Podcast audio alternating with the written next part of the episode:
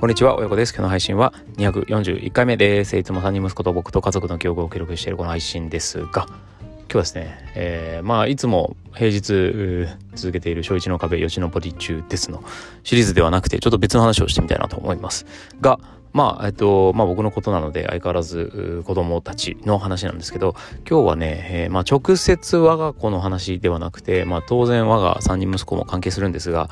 えー、近所のね、子供の不登校になってしまっていた、えー、不登校を経験したっていう表現がいいのかな？ちょっとわかんない。あの現在地が非常に難しいところですけど、うん、あのそういったね、えー、子供の話をしてみたいなと思います。え今日はあその子はね、えっと、小学校2年生からこの今度の4月今度の4月っていうか前の4月で3年生上がった。だから3年生になってる。456っていう風に過ごしている子だったと思いますけど小学校2年生の時は非常に学校に行けなくてまああ非常に学校に行けなくてっていうかほとんど行ってなかったみたいですね話によるとね、えー、そんな子が近所に住んでるんです。えっ、とずっと住んでいた知ってた子じゃなくて、えー、引っ越してきて、えそこにいるっていうのを知ったのがまあここ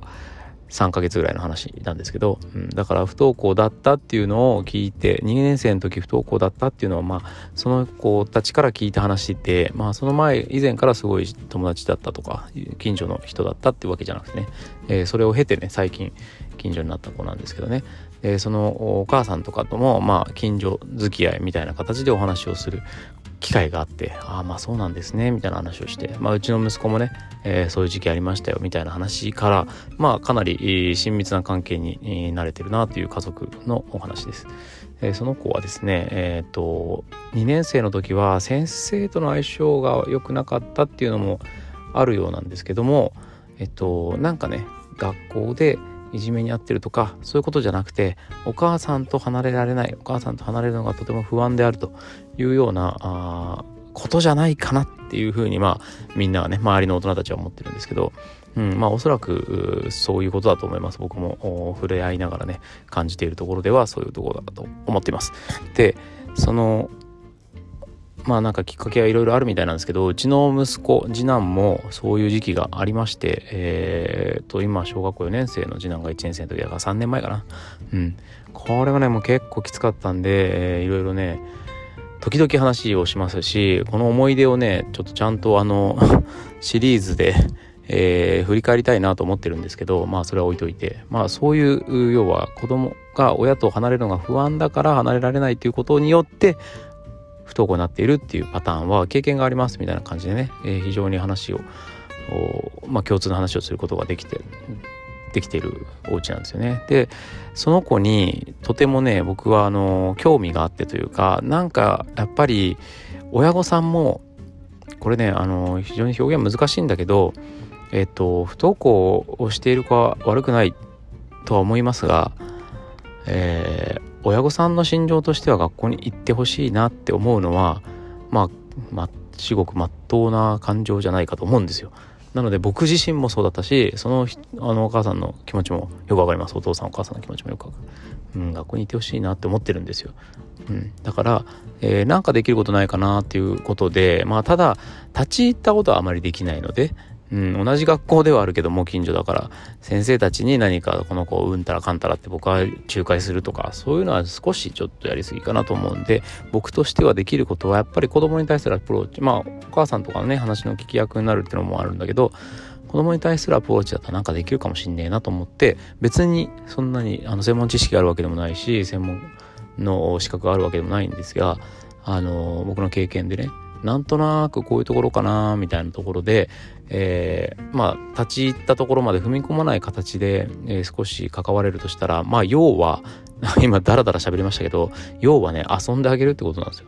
であの信用できる大人の数を増やしてあげるってことだろうと思いますね。つまりその信用できる大人お母さんお父さん以外に信用できる大人がいるんであればそれは離れることができますよね。で離れることができたらもしかしたらそれはまあ信用できる大人にまだなってないかもしれないけど学校の先生っていうのももしかしてそういう先生、ね、存在になりうるのかもみたいな感じでまあそんな理屈っぽいことは考えてないと思いますけどなんとなく本能的にそういうことが起こるかなーなんて思ったりして、えー、それはねやっぱ次男の経験も踏まえてね、うん、そういうことを感じてるわけなんですけどそうだからまあその信用できる大人になれるかなと思ってね遊んであげて まあ要は遊んであげてるんですよ。で結構家が近いので「あうち遊びに来てもいいよ」とかね「夕方遊びに来てもいいよ」とか僕はあの休みの日とかは遊びに来てもいいよって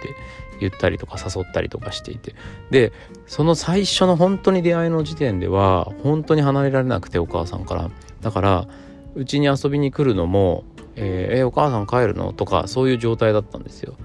で、えー、まあうちのなんだろうなあの小1のかいちゃんとかと結構馬が合うので、まあ、小学校3年生なんですけどやっぱりうんまああの頭脳的にうんぬんじゃなくて精神的にやっぱ幼いんですよね。うん、ほんあのそれはすごく感じるのでだからあの小4の次男よりも小1の三男の方が気が合うでそいつの三男の方が家にいる時間が長いので、まあ、三男がいる時は家に遊びに来てくれる。うんだから何々ね、海外の、海外って言うんですけど、海外のうち行きたい行きたいってすごい言ってくれるようになったんですよ。で、その時にお母さんに、で、お母さんもね、ずっとべったりだから一日中、本当にマジのべったりだから、すっごい疲れてたんですけど、いや、もうだ、まあ、あの、近所だからね、うん、もう帰っといていいですよって言って、で、もう、本当無理だったら送ってくんで、っつって、そう。で、最初はね、えー、大丈夫かしら？ってお母さんもやっぱり疑心暗鬼になっていてもうあんまり長いことそういう、ね、期間が続くとそういう風になっちゃう気持ちもよくわかるんですが、まあ、大丈夫ですよっつって、うん、あのまあ本当何かあったらすぐね送り届けられる距離だし大丈夫ですからっつって。最初はね僕ん家で遊ぶっていう時に、えー、お母さんから離れるっていうことをチャレンジしてまあそれは割とすんなりできるようになってきたんですよね。まあだからその時には必ず僕はその家にいると。なんかやっぱりね誰かいてほしいみたい。うん、だから「え何々のお父さんいるの？いるの?」とか言ってめっちゃ聞くんですけど「うん大丈夫いるよ」とかって言ってで一緒に遊んでるというような感じの彼が今日ねもうそう今日なんでこんな話してるかっていうとそう今日ちょっとね新しいことがあったんでちょっとそれをね報告したいなと思うんですけどえっとねそんな感じでいつも一緒に遊んでいたその彼が今日ねうちに、まあ、案の定遊びに来たんですけどえー、っとねまあ、もちろんもう家で遊ぶっていうステップからあの外で遊ぶ一緒に公園に行くとかそういうところまでもう割と素直にできるようになってきていてでお母さんが家にいるよねっていう状態の確認ももうしなくなってきてまあなんならあのその家族もあの妹さんとかがいるから妹の習い事の送迎があってとかいう時はあまあ家で待ってるからいいっすよみたいな行ってきてくださいとかっていうのも全然 OK になったしそういうふうにどんどんステップが上がってきたので今日ちょっと新たなステップやらせてみようかなと思ってあの まあ結構公園とかで遊び遊び疲れて家帰ってきたところでまだ家で遊んでたんでちょっと俺昼寝するわって言って昼寝してたんですよ。そしたらあの「お腹すいた」って言ってきてだこれはチャンスと思って「あ分かった」っつって「じゃあちょっとパン屋さん行ってパン買ってきなよ」って言ってであのうちの三男のかいちゃんとその小学校3年生の彼2人で行かしたんですよね。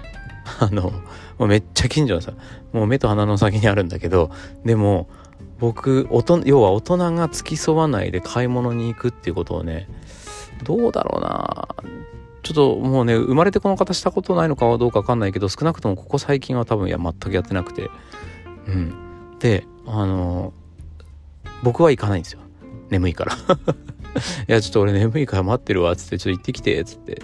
であのー、かえちゃんは小学校1年生なんですけどもう目と鼻の鼻の先のパン屋さんだしもうよく知ってるパン屋さんパン屋さん自身もあのかいちゃんのこと覚えてくれてるのでうんあの、何度も行ってるんですね一人で。だから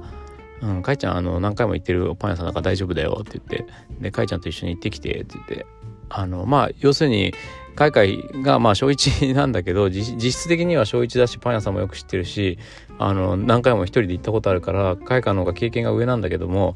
海外まあその場はね今日の体としてはかいちゃん一人で行かすのもちょっと危ないから一緒についてってくれるっていうお願いの仕方をですねしましてですね。今日なんと大人なしで買い物に生かすことに成功したと。